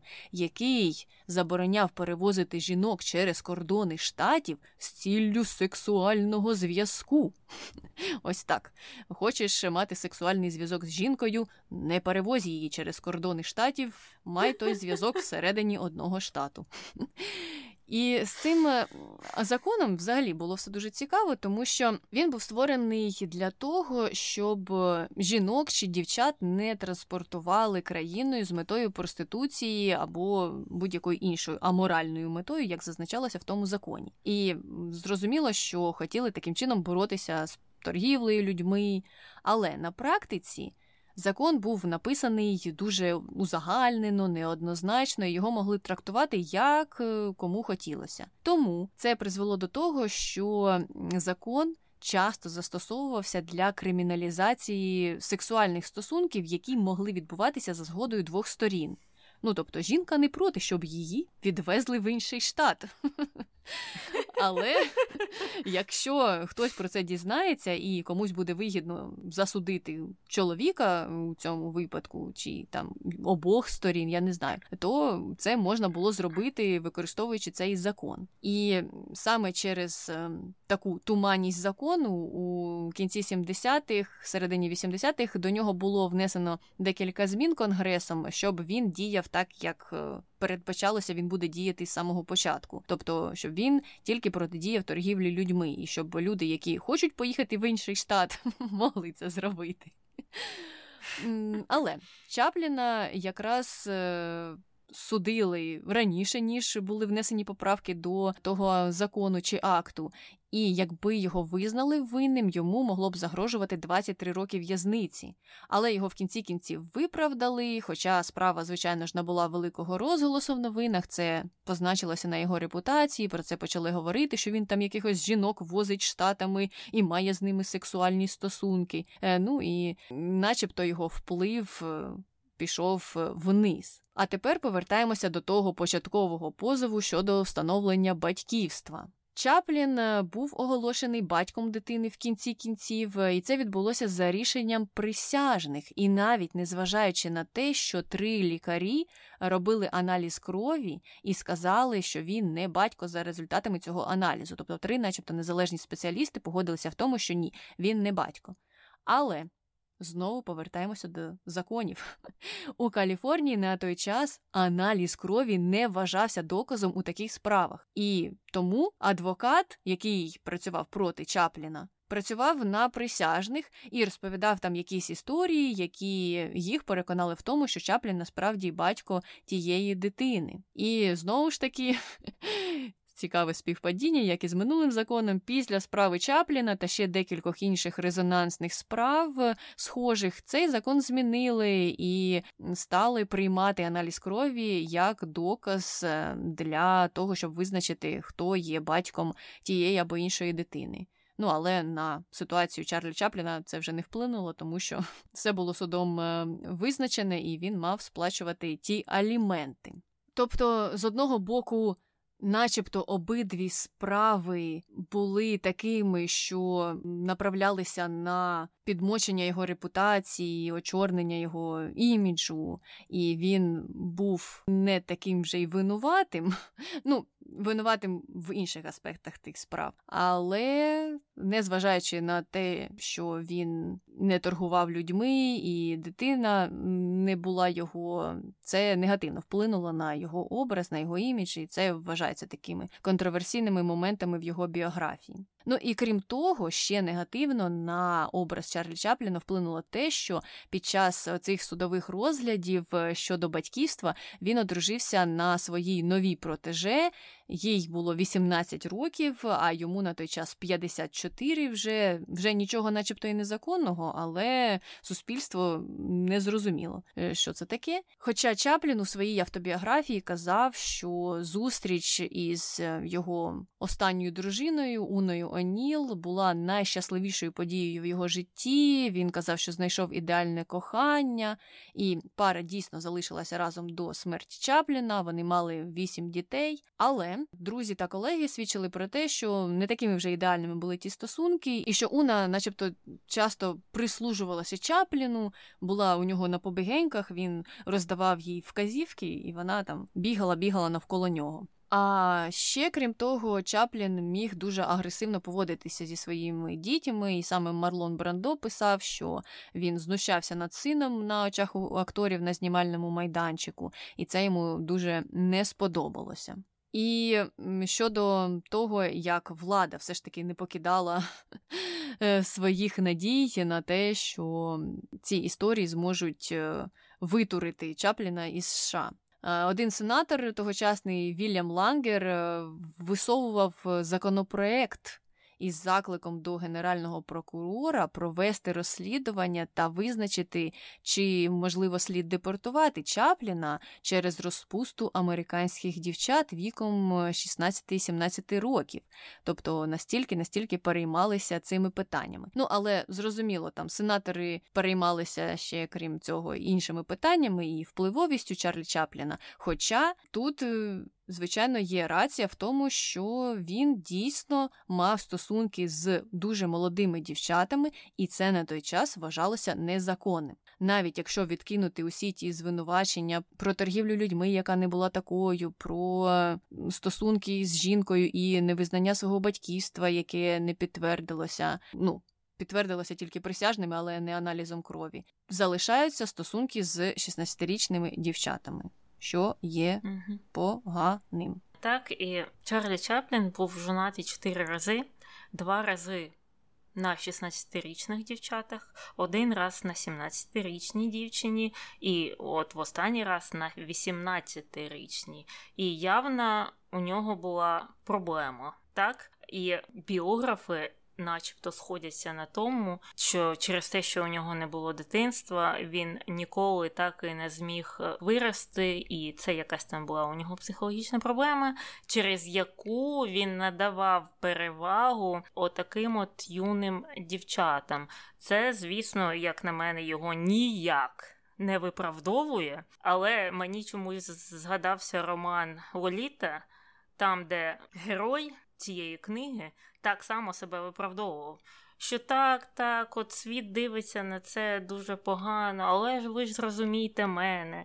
У мене також було там в дитинстві якесь юне кохання, і я так її запам'ятав, і через це мені зараз там сорок п'ять років, а мене цікавлять там чотирнадцятирічні дівчата. І це всю книгу він так себе виправдовував. І оце мені тут бачиться... така сама ситуація. І я згодна, це, це погано. Просто навіть якщо перевернути е, історію навпаки, от е, він в перший раз там оженився, коли йому було тридцять п'ять, дівчині шістнадцять. І я перевернула б це на себе, якщо б я зараз зустрічалася з хлопцем, якому шістнадцять. Ну, ти можеш собі таке уявити?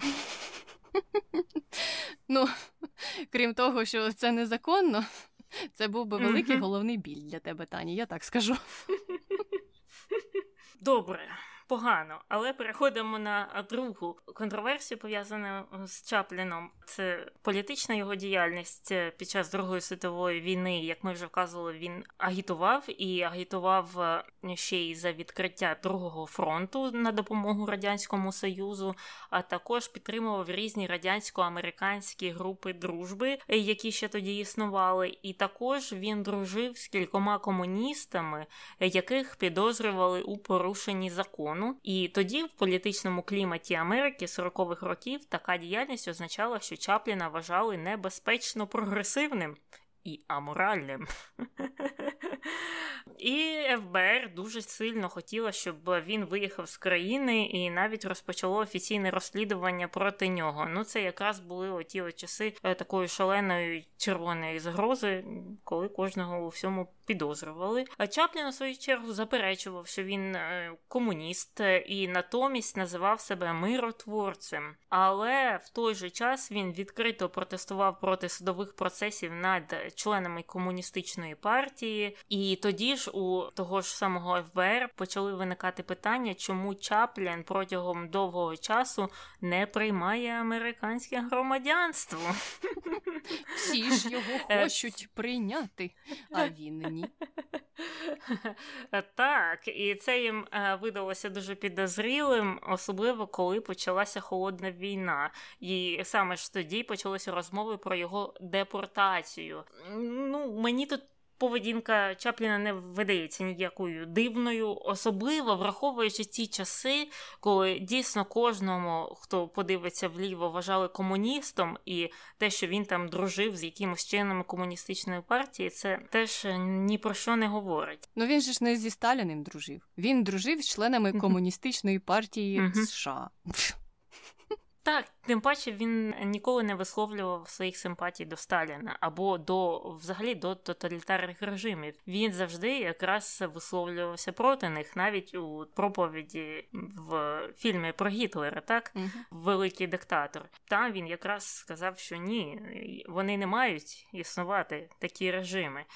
Але у дві тисячі третьому році британське ем зе ес розсекретило певні документи, і виявилося, що Джордж Орвелл, той самий, таємно звинувачував Чапліна в тому, що він таємний комуніст і друг ес ер ес ер.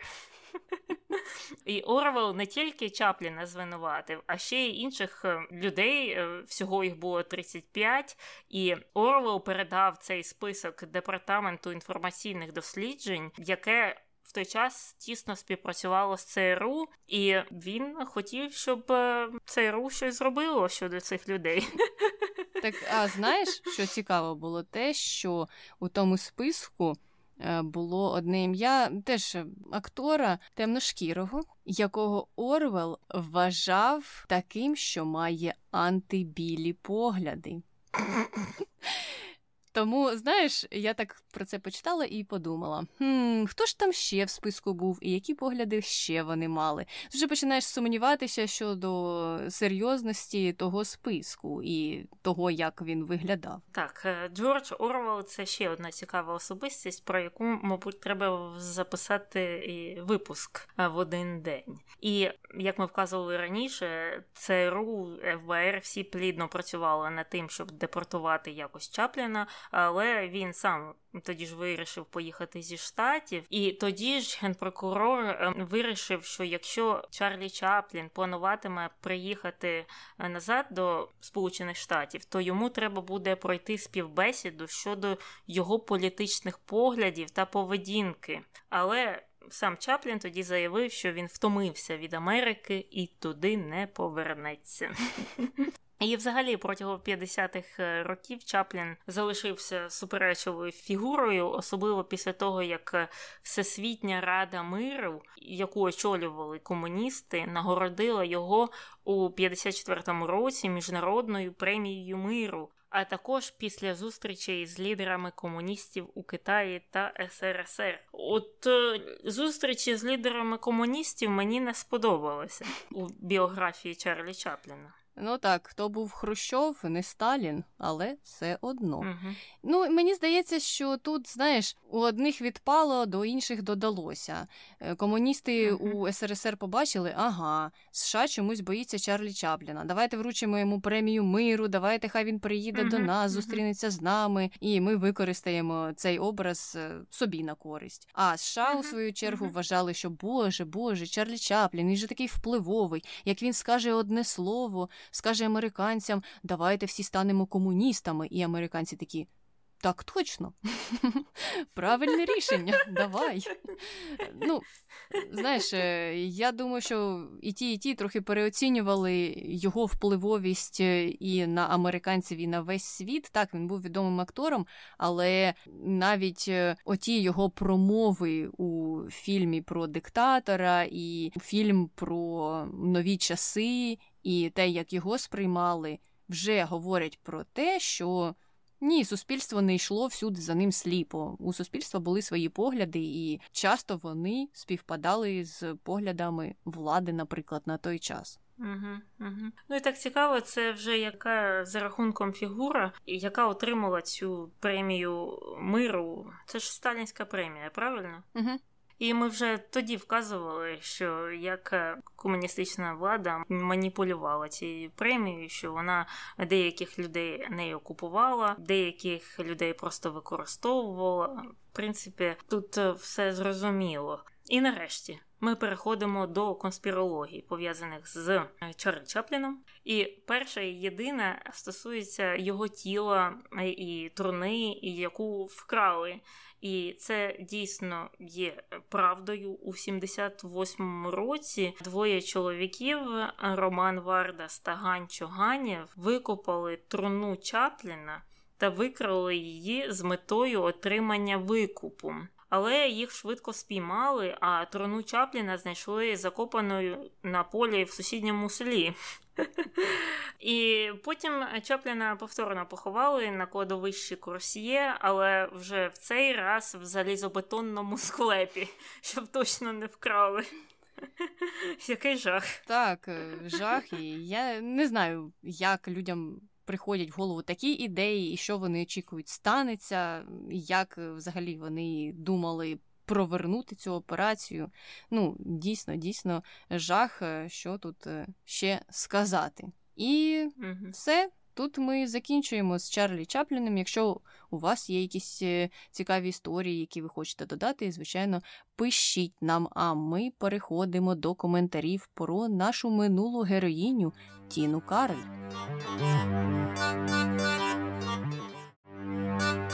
Коментар перший.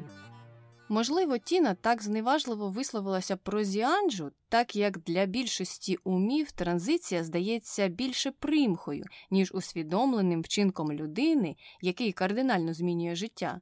Це не робить Тіні честі і не показує її такою світлою, толерантною людиною, образ якої вона має. І ця історія з Пітоном. Смайл, рука, обличчя.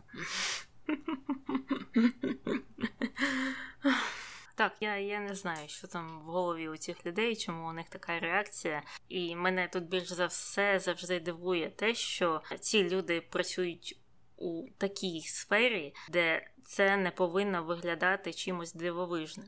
Так, мене це теж шокувало, що вони себе так поводили. І, до речі, до цього ще й другий коментар. У нас на роботі є програма, Sensitivity Training називається. Її мають проходити ті, хто меле, що попало. Так, так, це про те, що я казала, що тренерів треба тренувати, що казати і як. І це ж не тільки з тією там Зіанджою, наприклад, або з представниками ЛГБТ-спільноти, які там часто з'являються на голосі. Це і з небілими людьми. Кожен раз, коли на той голос чи X-Factor приходить якийсь чорний хлопець, чи азіатська дівчина, чи хто завгодно, у них така реакція, наче вони в житті не бачили небілу людину. В житті не бачили. І знаєш, мені здається, що найгірше те, що ті люди, які мають проводити отой sensitivity тренінг, навпаки, це підтримують. Тобто mm-hmm. у них, у тих тренерів є якась реакція, а позаду них сидить сценарист проєкту і каже: так, так, ще більше, давай більше кричи, більше танцюй, більше верещи і мели, що попало. Бо людям все подобається? Угу. Мабуть, що так. Коментар останній. Тіна прекрасна. Захоплююсь її як профі, як співачкою, як людиною. Цілеспрямована, талановита, перфекціоністка і щира. Пройшла непростий шлях. Дуже неприємно чути ваші насмішки. А чого ви досягли в житті? Таня, ти насміюєшся чи що? Ні, я хотіла чесно визнати, що я ніколи не перемагала нову хвилю дві тисячі п'ятого і ніколи не співала на караоке на Майдані. І, мабуть, через це я дійсно нічого не досягла в цьому житті. Ну, якщо так подивитися і, і якщо оцінювати усіх за досягненнями однієї людини, то важко буде комусь щось взагалі коментувати. Мені так здається. І навпаки, цінним є те, що у кожного є свої власні досягнення і своя мета, яку він ставить, цілі, і всі люди до цього йдуть окремо. І це ж добре. У нас є досягнення, у тієї людини, яка написала цей коментар, я впевнена, теж є досягнення, і вони не завадили їй написати ці коментарі. Ну і щодо того, що Тіна працьовита і талановита, добре, все правильно, я погоджуюся. А в той же час є моменти, які я вважаю сумнівними, і про них ми сказали в минулому подкасті. І мені здається, тут ще важливим аргумент. Ну, тобто, що не просто сидять дві якісь е, жіночки і кричать, що всі дурні навколо, і все. І в цьому заключається суть подкасту. Ні, ми шукаємо інформацію, аналізуємо її, намагаємося доводити до аудиторії якісь думки з приводу тієї або іншої ситуації. І не просто так сказати, що ти дурний і все. Ми вважаємо так, і ніхто з нами не сперечається. А якщо у вас є якісь контраргументи, то обов'язково пишіть нам, і будемо дискутувати на цю тему. Завжди конструктивна дискусія веде до якихось позитивних результатів, як на мене. А щодо результатів, я думаю, варто тепер якраз і перейти до хрінометру. Що ти, Таня, ставиш Тіні? Два, два з половиною, не більше трьох точно. Ну, ця історія з Пітоном жахлива, так? І історія з Зіанджою ще більш, мабуть, зажахливіша, якщо їх порівнювати. Це дивно, дивно за таким спостерігати. Але щодо всього іншого, я нічого не маю проти Тіни Кароль. Я погоджуюся, я теж поставила приблизно два з половиною. Мені не подобається експлуатація тварин на сцені в таких стресових умовах. І це не є чимось таким, що може на сьогоднішній день вразити публіку. Ну, Брітні Спірс це робила ще коли? На початку двохтисячних. І тоді це не виглядало mm-hmm. прийнятно або красиво. Тому я не бачу в цьому чогось революційного. Тим паче, що тварина може дійсно страждати. І щодо Зіанджі, як ти вже сказала, є також багато питань щодо тієї реакції і її пояснення, і того, що Тіна Кароль не поважає вибір Зіанджі і продовжує її називати тим ім'ям, яким вона себе не називає, з ким вона себе не ототожнює. Це просто неповага. Ну, Тіну Кароль же називають Танією Ліберман навіть, наприклад. Вона mm-hmm. змінила ім'я. Mm-hmm. І дивно було б, якби її так називали. Що вже говорити про транзицію у випадку з Янджі. Mm-hmm. А от наші слухачі поставили сім хрінів, Таню. Сім.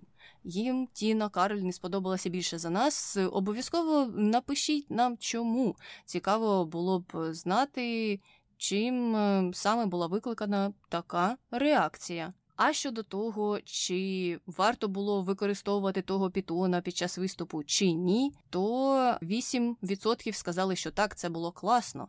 Але дев'яносто два відсотки погодилися, що ні, ні, не варто експлуатувати тварин. Ну і стосовно улюблених пісень Тіни Кароль. Серед них були такі. «Перечекати», «Више облаков», «Дикая вода», «Найти своїх», «Україно, це ти» і «Взагалі не слідкую за нею».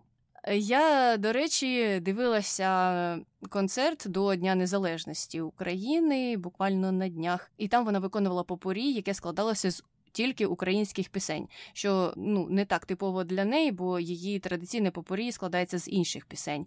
І я для себе виділила, там були пісні, які я не згадала, наприклад, у минулому випуску, але вони дуже достойні, їх хороші і добре звучать. Це «Намалюю» і «Ніжно», і «Закрили твої очі». Мені здається, що хороший був виступ, і якби таких було більше, то це б їй додало балів, мабуть, серед наших слухачів, щонайменше. Угу. Мені подобається «Перечекати», бо кліп на цю пісню весь червоний, а це мій улюблений колір. Там просто все червоне. І пісня також непогана. Так, так. Ну, я мало пам'ятаю кліпів, але «Намалюю». Гарна, гарна пісня. І у нас є ще одне виправлення. Треба визнавати свої помилки і думати, що ми говоримо. Хоча, хоча на свій захист я хочу сказати, що я говорила дуже невпевнено, ні в коєму випадку не хотіла нікого образити. Отож, Джиджі та Белла Хадід – американки.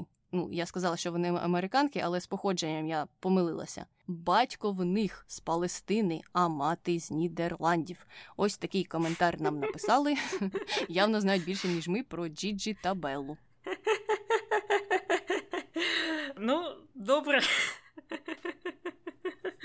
На Джиджі і Беллі будемо закінчувати цей подкаст. Пишіть нам на Інстаграмі або будь-де, голосуйте також на Інстаграмі. Залишайте свої відгуки на Apple Podcast. З вами була Таня. І Аня. Почуємося. Бувай. Хлопець. Що це? Щось їде, да? Ну, да, як завжди. Окей. Мяу-мяу-мяу. Ще їде, бо я не чую. Ні-ні, все вже.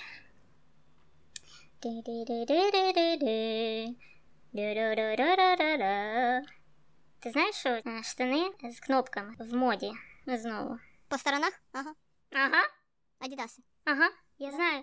Ну і з, з розрізами теж. Угу, угу. Так я думала собі купити, слухай, я хотіла такі собі в п'ятнадцять років.